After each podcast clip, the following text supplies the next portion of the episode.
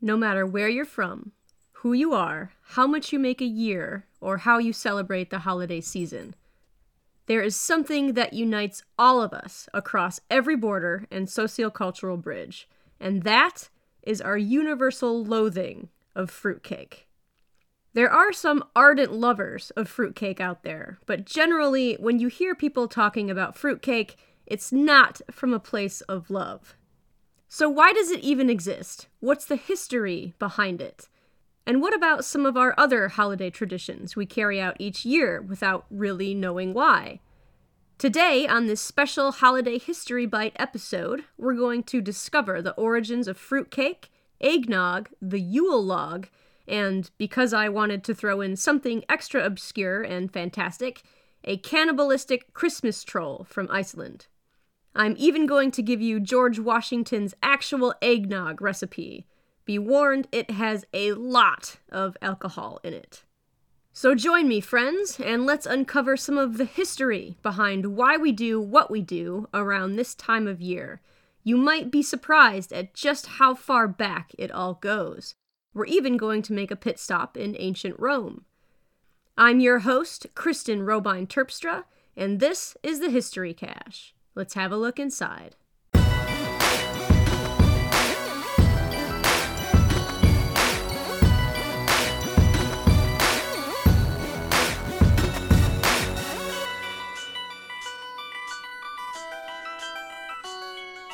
Johnny Carson, legendary former host of The Tonight Show, once famously claimed that, quote, "The worst gift is fruitcake. There is only one fruitcake in the entire world, and people keep sending it to each other," unquote.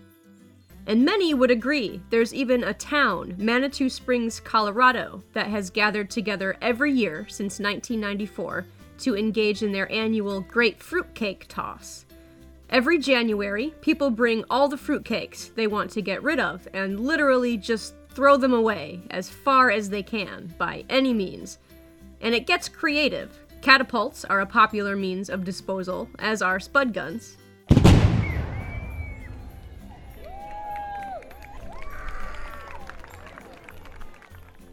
And people get quite serious about the competition. There are categories for different weight divisions of fruitcake, as well as ingredient requirements and trophies awarded in several categories.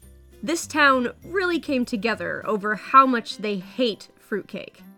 But despite its reputation, there are still millions and millions of pounds sold each year, and not all of these cakes can be jokes. And we have been eating fruitcake for thousands of years. Most sources tag the ancient Romans as the first makers of fruitcake. There is a two thousand year old Roman recipe that calls for pomegranate seeds, pine nuts, and raisins that were all mixed into a barley mash and then shaped into a ring. The Romans would eat these sweet treats during festivals, and because of their extended shelf life, even back then, Roman soldiers would often bring them on military campaigns. By the Middle Ages in Europe, dried fruit became more widely available and was added in with honey and different spices. This variation of fruitcake was apparently popular with crusaders on their long campaigns. Variations of fruitcake sprang up all over the place in the succeeding centuries, with many different variations. In the twelve hundreds, in Italy, a sweet and spicy bread called panforte appeared in Siena. In Germany, the Stollen developed in the fourteen hundreds. This version isn't quite as dense, and it's topped with melted butter and sugar, which actually sounds pretty delicious. Apparently, fruitcake was outlawed for a bit in Europe in the eighteenth century because it was considered to be too sinfully rich.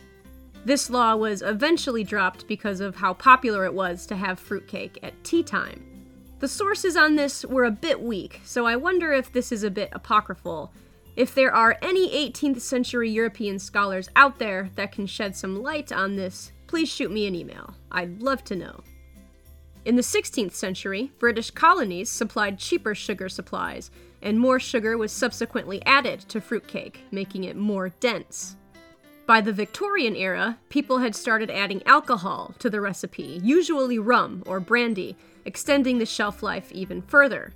By the way, the average fruitcake usually weighs two pounds, and according to Harper's Index, has a one-to-one ratio with mahogany. In the Caribbean, fruitcake is soaked in rum for months, sometimes up to a year. All this added sugar is what really gives fruitcake its moisture-stabilizing properties, which helps to bind microorganisms and prevent the growth of mold. If you preserve it correctly, you can easily make a fruitcake that lasts for over twenty-five years. In fact, many bakers claim you're not supposed to eat it until it's been sitting out after baking for at least a month. Some even say a year. This is supposed to give the cake time to enhance its flavors. For much of the time it's been around, fruitcake has been considered a delicacy, and has even been served at royal weddings. Queen Victoria had a fruitcake at her wedding, as did Queen Elizabeth. Prince Charles and Princess Diana had one. According to an article from Vogue, it's rumored that Prince William's and Kate Middleton's wedding fruitcake cost upwards of eighty thousand dollars. As you can see, fruitcake has been around for a long time. So why do we hate it so much now? One reason might be that most of us have never eaten a homemade fruitcake. Lovers of the cakes sometimes blame the mass production of mail-order fruitcakes that commenced in the early twentieth century. These mail-order or store-bought versions just can't hold their own compared to the homemade stuff. My mother actually makes a fruitcake every year. It's not dense, it has more of a light consistency, but it's full of nuts and different fruits and is topped off with a white icing. And it's gross. Every year I just eat the frosting off of it. I can say that because I'm one hundred percent sure my mother doesn't listen to this podcast. I can't seem to explain to my parents exactly what a podcast is. So don't worry, her feelings will not be hurt. And she doesn't like this cake either anyway. She just makes it because that's what her mother did. And it's a tradition that we uphold, not because we enjoy it, but because it's just been there for a long time. But I don't mean to hate so much on fruitcakes. Just because I've never enjoyed one or known anyone who has, doesn't mean there aren't talented bakers out there that can actually make this holiday cake taste delicious. As to the holiday connection we all have with fruitcake, well, that's kind of a mystery. Maybe it stems back to when fruit was scarce during the winter in centuries past. Fruitcake held up well, and it's possible people would save it for the holiday to have as a treat at a holiday meal or a gathering. Plus, we love decadence during the holidays, and fruitcake used to be considered a real delicacy. And in the early twentieth century, if you wanted to ship out a bit of decadence through the postal service, nothing could hold up quite like fruitcake.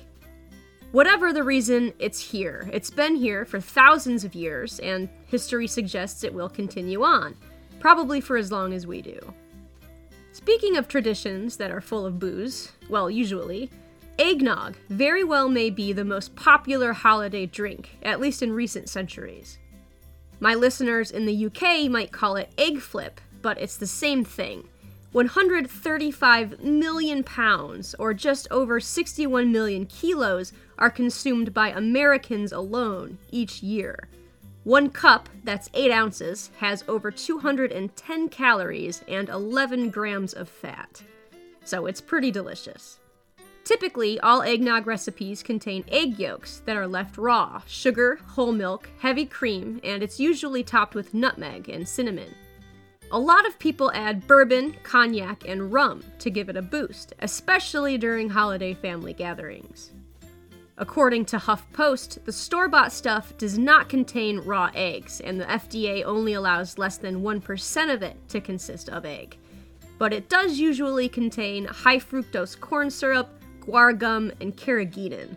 That means the homemade stuff usually blows the store-bought nog out of the water. So where does eggnog come from? Most sources agree that it's a descendant of a medieval beverage called posset. This was a hot, milky drink spiked with ale. According to an article from Time, by the thirteenth century, monks began adding eggs, sherry, and figs into it. These ingredients were costly back then, so it was usually a drink only the wealthy could afford. It was used in toasts to prosperity and good health. The word origin of eggnog is a bit elusive. According to Icelandic food historian Nanna Rögnvaldardóttir, Rognvaldardottir. Rogan Rognvaldardottir. I know I butchered that so bad, and I'm so sorry. According to Nana, the word nog was a somewhat obscure English word that was used to describe strong beer. Nog, perhaps derived from noggin, could possibly also refer to a wooden cup that the drink was held in. We added the egg part much later, so now we call it eggnog. By the seventeen hundreds, the drink became associated with the holidays and was popular in the American colonies, where rum was used as the alcoholic ingredient, making it much cheaper to produce since rum was not heavily taxed. The abundance of farms in the colonies made the milk and eggs easy to come by, and the drink has been wildly popular ever since. George Washington had his own recipe for eggnog, and I have to share it with you because this is a history podcast and I can't help it. To make George Washington's eggnog, you have to add together, quote, one quart cream, one quart milk, one dozen tablespoons sugar, one pint brandy, half pint rye whiskey, half pint Jamaica rum, half pint sherry, mix liquor first, then separate yolks and whites of twelve eggs. Add sugar to beaten yolks, mix well. Add milk and cream, slowly beating. Beat whites of eggs until stiff and fold slowly into mixture. Let set in cool place for several days. Taste frequently, unquote. Washington liked his nog to be pretty thick. I'll add a link to this recipe in the show notes. There's also a link to Martha Washington's great cake recipe. If you try either one or already have, write me and let me know how they tasted. I am not gifted enough a baker or maker of culinary things to try them myself. So eggnog, or a loose version of it, has been around for something like a thousand years. When we humans like something, we hold on to it for a long time. We just sometimes change the alcohol. Hi, I'm Pauline Altman. And I'm Jessica Thomas, and we're from Quick Bites. Quick Bites is an educational podcast where we each pick a random topic to research every week. So you can learn without having to read. You can find us wherever you get your podcasts. And on Twitter and Instagram at QuickBitesPod. You can even send topic requests to QuickBitesPod at gmail dot com. Tell your friends. Quick Bites.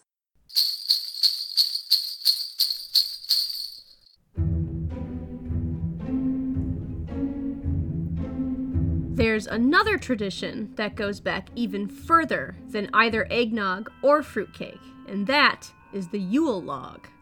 Now, when we hear the words Yule log today, we tend to think of a chocolate cake frosted to look like an actual log. But the origin of the real Yule log is ancient.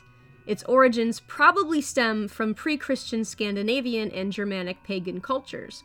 Yule lasted twelve days through December and January during the shortest nights of the year, and was a celebration of the winter solstice, hailing the return of the sun and the advent of longer days ahead. Yule was not the only holiday celebrating the winter solstice. Cultures all over the world celebrated the shortest and longest days of the year, some still do. We've been doing it probably ever since we learned how to track time and seasons with the sun. During Yule, families would journey together into the forest in search of a large oak tree. They would bring it back home and burn it on their hearths in homage to various gods and to celebrate life and prosperity. There is some debate as to whether Yule logs were a derivative of this early pagan tradition, but most of the sources I found describe it as a progression of this pagan rite. The Yule log tradition isn't usually carried out today like it used to be, but the burning of a Yule log persisted for millennia and carried some hefty superstitions with it. According to an article from Snopes, you couldn't buy a Yule log. That was bad luck. You had to go out and get one yourself. You could eventually forego the massive oak tree and use a stump or some other piece of wood instead. You had to light the log with the remnant of the previous year's Yule log that would have been stored under the homeowner's bed, where it was thought to have protected the home from fire and lightning all throughout the previous year. You could only light the new Yule log when your hands were clean, and if you didn't manage to light it on the first try, it meant misfortune was on the way for the whole family.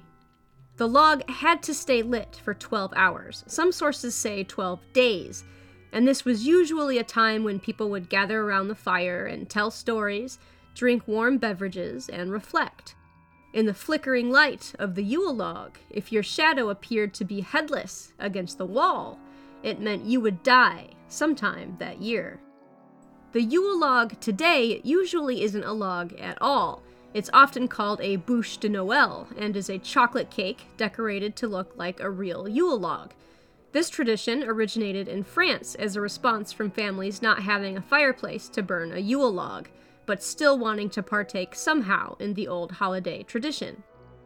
In the U S, the scarcity of fireplaces for everyone was a problem as well, especially in cities.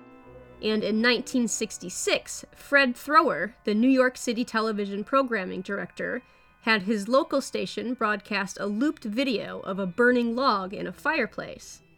This loop would be backdropped by Christmas music and begin running on Christmas Eve to give families without fireplaces a festive Yule ambiance right on their television screens. You can get the burning Yule log on demand these days, and in H D, so you can grab a loved one, a hot beverage, a piece of fruitcake, and just Yule log and chill. But the holidays aren't all crackling fireplaces, booze-infused egg drinks, and fruity cakes. Sometimes traditions are still wrapped in the fear we could feel during the cold darkness of the winter nights of yore. One such tradition comes in the form of legend. In Iceland, during the Christmas season, you best keep an eye on the wild hills for Grýla, the Christmas troll.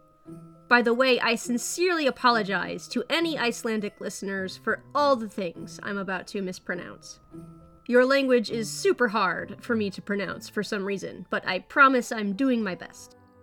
In the States, if your family celebrates Christmas and you've been a bad kid all year, you're told that Santa will give you a lump of coal instead of an Xbox. In Iceland, if you're a bad kid, Grýla kidnaps you, hauls you back to her lair, cooks you in a pot, then eats you and shares your meat with her equally disgusting husband, Lepaluti. She's been around in Icelandic folklore since about thirteen hundred C E. Sometimes Grýla is called the Christmas Witch, but most accounts describe her as a troll. There's some debate on exactly what she looks like, but she's generally described as being huge, even a giant. One rhyme describes her coming down from the wilderness to collect children, holding one hundred bags, each filled with twenty children. Another account describes her carrying children away in balloons instead of bags, which somehow seems even more disturbing. A giant, ugly troll carrying hundreds of children trapped inside balloons back to her lair to eat them is a new Christmas image for me. Depending on who you ask, she has either fifteen or forty tails, one head, sometimes with eyes peering out the back, or maybe even three hundred heads, complete with three eyes each. She may have horns, hooves, or a matted beard, and all her teeth are charcoal black. Her ears are said to be so long that they hit her on the nose as she walks. Though the descriptions may differ, everyone agrees she is super ugly. She is the mother of the thirteen Yule lads who come down during the Icelandic thirteen days of Christmas to play pranks and cause mischief wherever they go. She is apparently a cat person. Her cat, Yola Kotarin, or the Yule cat, prowls around the countryside and will eat anyone, man, woman, or child, that did not receive any clothes for Christmas. Apparently, it was believed that if you didn't get clothes for Christmas, it didn't mean that the socioeconomic tables were turned against you, it just meant that you didn't work hard enough. That seems pretty judgy, even for a murderous Yule cat. Grýla serves as a cautionary tale for children and is used as a way to keep kids in line during the holiday season, much like Santa or even Krampus. Her image has softened over the years, and you can find her everywhere in Iceland, from festivals to airports during the holidays. Most adults in Iceland do not actually believe in Grýla, but many do believe in the existence of trolls and elves. They're used to explain many of the rock formations around Iceland, and local populations take their folklore very seriously. According to The Atlantic, in a nineteen ninety-eight survey, fifty-four point four percent of Icelanders said they believed in elves. I couldn't find any more contemporary data on that, but it's clear Icelanders value their folklore, and Grýla holds a special, if a bit disturbing, place in the hearts and minds of Iceland's people. And whatever it is you're up to this time of year, whatever traditions you're celebrating or not celebrating, whatever you're eating, drinking, burning, or running from in case it eats you, I wish you the best of it. And may this upcoming year be for you everything you're hoping it will be. Here's to you, and what I truly hope will be your best year yet.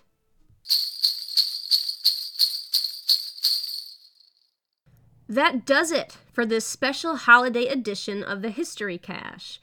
If you're enjoying the show, please consider following or subscribing wherever you listen. It's completely free to do so. The more followers and subscribers I get, the more visible the show will become. If you'd like to support the show and earn my eternal gratitude, you can do that at patreon.com slash historycachepodcasts.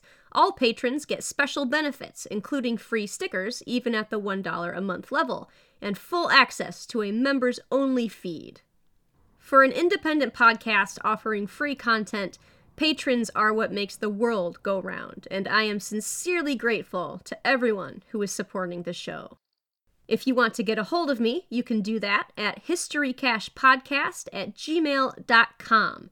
You can also find me on Instagram and Twitter. And thanks for listening today and picking this podcast out of the five hundred thousand others you could have chosen from. Your listenership means so much to me. Join me again in two weeks' time when I'll be bringing you another History Bite. I've been busy researching the next big episode for you that I'm so excited about, and not to give too much away, it involves ancient history, snakes, and a handful of historical players that shaped history so fully that we can still see how it affects us today. If you can guess who it's about from that, I will happily send you some free stickers. I've been your host, Kristen Robine Terpstra, and until we meet again, dear heroes of podcast land, go make some history.